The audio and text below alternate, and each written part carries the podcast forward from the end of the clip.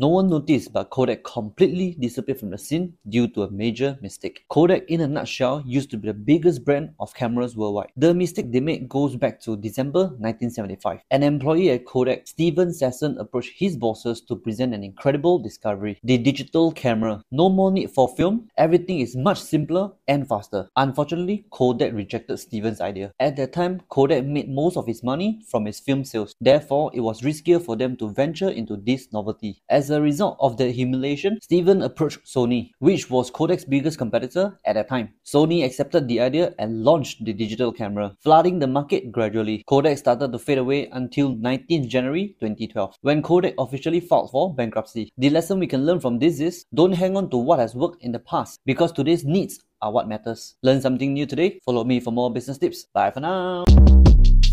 Shortcast Club